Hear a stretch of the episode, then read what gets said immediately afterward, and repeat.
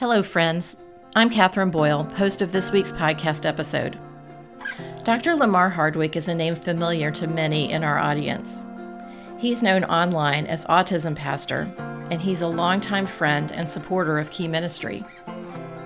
Lamar's latest book, How Ableism Fuels Racism, was just released on February 20th. Recently, I had a chance to talk with Lamar about this book, and I'm sharing that conversation with you in today's podcast. One quick thing if you're listening in February 2024, Disability in the Church 2024 early bird ticket prices end on February 29th. Register to get the best ticket prices on or before that date. And now, on to the episode. Well, hi there. This is Catherine Boyle for Key Ministry, the podcast. I'm your host this week, and it's always a treat for me when I get to have a guest on. And today I get to welcome somebody who may be familiar to you if you are familiar with Key Ministry, and that is uh, my colleague, uh, Pastor Lamar Hardwick. He uh, he's known online as the Autism Pastor.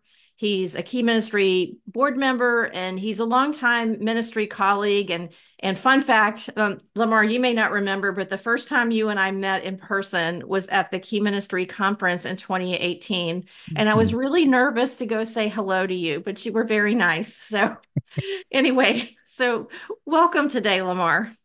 Thank you. just for the record, I was probably more nervous than you. well, you didn't show it, and hopefully, I didn't too badly either. Well, it is a treat to have you here. And normally we have people on when they have something to share. And that is certainly the case today. Um, by the time this podcast comes out, you will have a new book that will have been released on mm-hmm. February 20th, 2024. Um, and uh, we will be linking to everything we talk about in the show notes, by the way. Um, and the title of this book is How Ableism Fuels Racism. Um, did I get that right? Yes. Mm-hmm. Okay. Okay. And you have a good subtitle in there too. Would, would you mind sharing that as well? Yeah, it's uh, dismantling the hierarchy of bodies in the church. Okay. Now, I think that is a very intriguing title. Um, mm-hmm. And um, and you know, I I am always very curious about the backstory behind you know books and how they came about and and you know the, kind of the why the kind behind the book. So, what is your why for this book? You know, was it one thing, a combination of things? You know, I'll stop talking now. Yeah, I think it's a combination of things. Um, you know, back in the summer of 2020, we saw um, a lot of things happening in our country. We were exposed to a lot of things like the situation with George Floyd. Um, there was a really big case here in Georgia where I live with a young man named Ahmaud Arbery. Mm-hmm. Um, and then there's also another case of a, a young uh, autistic black man named Elijah McClain in Aurora, Colorado. And so, um, one of the things that I had been working on, even um, from my last book, Disability in the Church, I sort of uh, lightly introduced the concept that ableism and racism are linked together. Mm-hmm. Um, and so I wanted to, especially with the church um, rightfully so, taking a bigger stance on some of those issues after the summer of 2020, is to help us to see that there's some underlying issues with uh, race in our country that we haven't really addressed, and that is um, that it is is been historically, theologically, and legally connected to disability. Um, and so, as someone who is, uh, and you know this, as we have worked together as colleagues at becoming more helping churches become more inclusive of families with disability, I thought, you know, this is a perfect time to introduce um, this this issue because we are champions for helping the church to become more inclusive of persons with disabilities. But we also need to understand that disability historically, theologically, and even legally has been used uh, to sort of prop up some of our past in this country that um, we're also trying to undo when it comes to race. And so um, I thought it was just a perfect time to introduce that topic mm-hmm. um, and to bring along the people that I've been working with in disability ministry to say these things kind of go together. And the work that we're doing can also have an impact in other areas as well. Mm-hmm. Well, and I think that that is really, um, you know, just kind of a, a fascinating insight. And, and I mean, you know, not to puff you up too much, but I love that about you because, you know, you do bring a lot of insights to things um, that, you know, are, are, I think not being spoken by a lot of other people. And mm-hmm. so, you know, I always really appreciate reading and hearing what you have to say. Um, and so you just mentioned that, you know, that this hierarchy of bodies, you know, that's mm-hmm. kind of one of the main tenets of this book and, and that it's had a really negative impact on the church. And mm-hmm. obviously, you know, the, the church has been a very large part of our culture. So tell us what you mean by hierarchy of bodies. I mean, I have an image of what that is, but I'm not sure that that's exactly what, you know, what you're trying to communicate. So I, I want to hear what you have to say. Mm-hmm. Yeah, good question. So I think the simplest way to explain it is that there's sort of this invisible caste system mm-hmm. uh, w- within our country and even within uh, the Western church over the years, where there is a hierarchy based on uh, what is considered a quote unquote normal body. And so you would have, um, starting from early Puritan theology, there were ideas about what it meant to be able bodied. Mm-hmm. Um, and so the closer you were to the center of some of those ideas, um, the, the, the higher up the caste system you became. And so, mm-hmm. um, you know, very early on uh, when settlers came to this country, two things were of primary importance in establishing that hierarchy. And that was um, they wanted to create a system um, where it was about family mm-hmm. um, and farming. And so, right.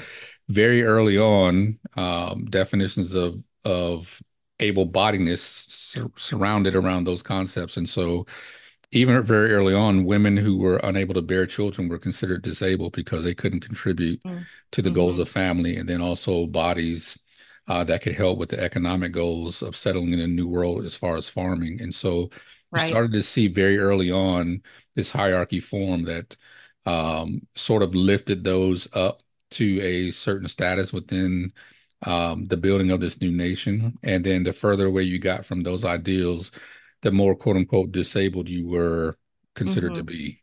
Right, right. Yeah, that's um, you know, again, very incredibly insightful. Um, and I think it, it's really easy to see how, you know, in particular when, you know, you're you're struggling to survive, how that can come about, but also um scripture, you know, s- scripture obviously supports family, but mm-hmm. it also supports the least of these and there's so many examples of that and then you also talk about in the book about the concept of jesus as a disabled god mm-hmm. Uh, now that really resonates with me because a long time ago i was having some health issues and and uh, you know the multiple sclerosis was ruled out thank thank the lord um, but you know at the time i i learned that you know it, multiple sclerosis means many scars and jesus is the god of many scars mm-hmm. and you know that many people after his resurrection saw you know that his body bore the scars of crucifixion so do you think or how do you think the church can change their view about this hierarchy of bodies um, by seeing jesus the way that he bodily is you know not not only after the resurrection but today as mm-hmm. well yeah, and that's a great concept that um, Dr. Nancy Eiesland, uh, in her book, The Disabled God, years ago, uh, talked about that. So many disability theologians sort of, you know, we sort of attached our, our work to that and and studied it further. And that's definitely something I did, uh, but want to give credit to her, sure, uh, the late Dr. Nancy Eiesland, uh, who was a professor at my seminary uh, when I attended there. And so, uh, you know, when you look at the actual post resurrection body of Jesus, and if you learn what a real Roman crucifixion would have looked like, not necessarily some of the sanitized versions and pictures that we've seen, um, if those uh, wounds were definitely not healed, which you know he he invites Thomas to put his hand inside those wounds, right? Uh, then th- those things would have physically disabled Jesus. Like uh, one of the things I talk about in disability in the church is um, the the spikes would have actually been driven somewhere around the Achilles tendon and not just the foot, which would have severed it. And I've torn my Achilles tendon uh, and had it surgically repaired, and I still don't walk right. And yeah, so that's a brutal injury. Yeah, and so you know, if you think about the post-resurrection body of Jesus, one of the things that I share is that uh, it's an amazing ideal, and amazing image because we serve a God who reverses death but retains disability. And so mm-hmm. mm-hmm. um, the image there is important because, you know, with religious systems, images are what gives us a tangible way to connect with the intangible God. And so right. what you see in the post-resurrection body of Jesus is a God who eternally identifies himself with uh, the conditions of the human plight, which is human limitation. Right. And, and he decides, um, this is Jesus' decision, right? This is the same body who can walk through walls, yet right. he decides to leave these uh, disabling marks and he decides that that's the way for which he will be eternally identified. You see that even in Revelation. And so right. I think what it speaks to us is it gives us an image of a God who um, who commits to solidarity with the human experience, right? Mm-hmm. From human limitation all the way through any other type of thing that humanity has to suffer through, and that includes uh, disability. So Jesus, being the disabled God, provides us with an image that says that God, through His uh, through giving us Jesus, through the the resurrection, has eternally made solidarity with human beings and with the physical and material conditions that we have to experience until we get to the other side. And that to me is a beautiful image of God who commits to be in solidarity with us, that who could have erased right. all the marks of his human experience, got rid of them, and just decided right. to to present us with the perfect body post resurrection. But he decides, I, I want to show solidarity to the human experience. And so I'm going to leave these marks and allow this to be how I'm identified for eternally. And that is a beautiful picture. Who wouldn't want to serve a God like that who right. commits to being in solidarity with with human beings? Yeah, and, and it's such a contrast to um, you know, if you if you look at like uh, the the mythology, you know, the Roman mythology, um, you know, the the alternate gods, if you will, um, mm-hmm uh, of ancient days and maybe current days too. You know, we we tend to think of those gods as like superheroes, like you mm-hmm. know, perfect uh, physical specimens, and and God chose not to do that. So. Right. Um, yeah, that that is just a lovely, lovely picture of the character of the God that we serve, right? Mm-hmm. Of who He is. So, um, you know, all of this that we're talking about really gets to that that people generally and, and maybe even the church specifically are uncomfortable with bodies of people that are physically different than theirs. In mm-hmm. my mind, I think of this as like the othering, you know, right. like making somebody an other apart from me. So, and this is just an opinion. I mean, I, I don't know if, you know, this is something that you even addressed in your book, but, but what do you think reveals about a person's relationship with Christ if that's, you know, if, if they have this really high level of discomfort with somebody whose body is different from theirs? Mm-hmm. Yeah, I think first it's important to just kind of acknowledge, I think that is part of our human experience, part of, um, what has happened as a result of sin there's a distortion right like one mm-hmm. of the mm-hmm. things i talk about is um, when adam and eve ate of the fruit uh, they suddenly had an adversarial relationship with their own bodies right they wanted to cover right. themselves up uh, right. uh, prior to that they were pretty comfortable walking around and you know being naked and not concerned about you know what their bodies look like and how they function and so i think the first thing is that that's sort of a uh, a natural result of the fall is to be uncomfortable with with bodies that are different. But I also think that uh, it speaks to what we just talked about is that we have um, often been taught not to have a complete understanding of what it means to reflect the image of God, right? Mm-hmm. And right. so by introducing the concept of Jesus as a disabled God, we give ourselves permission to widen our understanding of what it means to be image bearers. And that means that um, human limitation and and imperfection uh, are not off limits to being able to be displayers of God's image, mm-hmm. right? Right. And, and, so when we understand that, we become less and less uncomfortable with bodies that look different or function different because we realize that those disabilities are not distractions from being able to display the image of God, right? Right. And so I think it's important that the reason why we do this theological work is to give us the permission to sort of untangle and unravel some of those unhealthy ways that we've been taught to view the image of God, mm-hmm. uh, to look at Jesus as you know a real human being in history, and part of right. him, part of him remaining to um, retaining the marks is to remind us that this happened in human history. This is a real person who walked around, and so we can look to uh, that image. Uh, even in Revelation, it says that even though he was mortally wounded, he still stands and was the only one able to open the seal, right? And so, mm-hmm. right, um, even even in uh, him retaining the marks of human limitation, he's still worthy. And I think mm-hmm. uh, for us to sort of unravel that, we look at how we can also be image bearers, and through Christ, not through our own work, but through Christ, we are also worthy um, to bear the image of God, despite the human limitations and imperfections that our bodies have to contend with on this side of heaven. Right.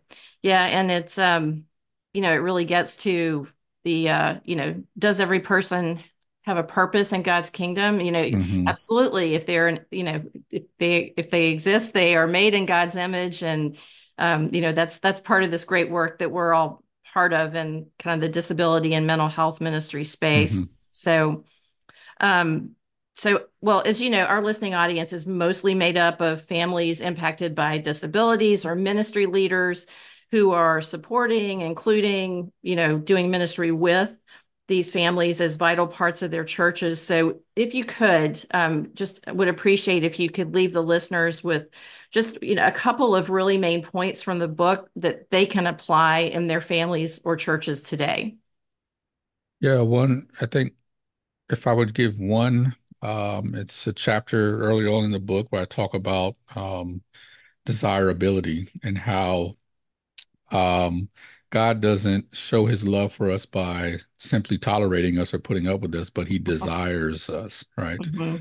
And one of the things that I talk about very early on is I think that the church um, needs to move toward desiring to be in relationship with the disability community and not just trying to create space, which is needed. Um, sure. But there is an avid pursuit.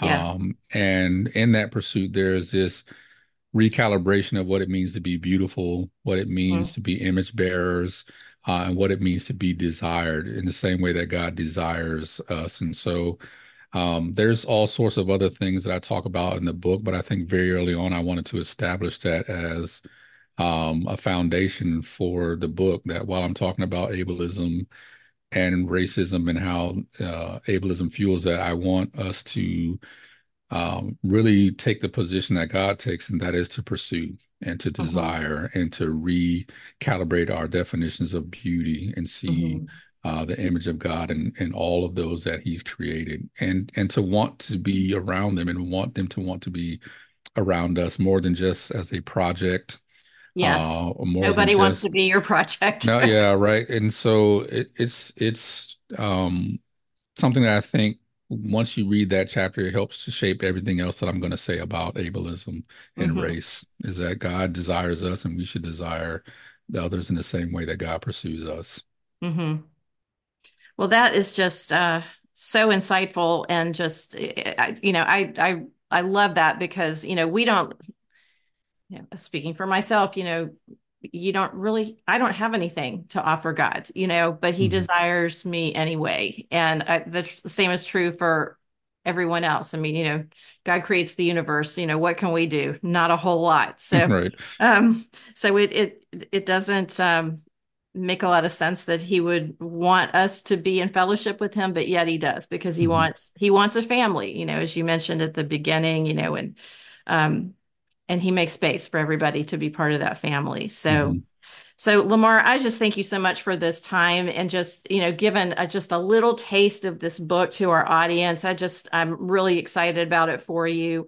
Um, we will have links in the show notes to um, to your website to you know autism pastor um, and you know other places where people can find the books but um, I also wanted to let everybody know who's listening that uh, Lamar is going to be speaking for us at Disability in the Church 2024. Mm-hmm. That's May 1st through 3rd in Orlando this year. Um, you can check it out on the Key Ministry website. Um, and I think if you haven't gotten the book by then, you'll probably be able to get the book at the conference as well. So, um, but I just you know encourage you go ahead and sign up for the conference if if you're interested in coming and um, get to hear more about the book, you know, more from Lamar and um, and get a lot of other great content too. So, Lamar, thank you so much for your time today. I just really appreciate you as a as a, a colleague and a friend, and um, just thank you so much for sharing about this book today. And uh, we look forward to talking with you again really soon. Yeah, well, right. thanks for having me. Yep. So for Key Ministry, the podcast, I'm Catherine Boyle. Thanks so much for joining us today. If you're like me, many things Lamar said resonate deeply, including the hierarchy of bodies and the reality of Jesus' own resurrected body. These concepts and Lamar's insights make this a valuable read, particularly for people working in disability ministry. If you want to get this book, follow the links on the website with the promo code ableism24 to get the best discount from the publisher. This discount is available from now until May 1st, 2024. And again, hurry to register for DATC 2024 by February 29th to get our lowest ticket prices. One last thing you can help this podcast grow and reach more people by giving us a five star review and sharing with your friends. Thanks for listening to Key Ministry, the podcast.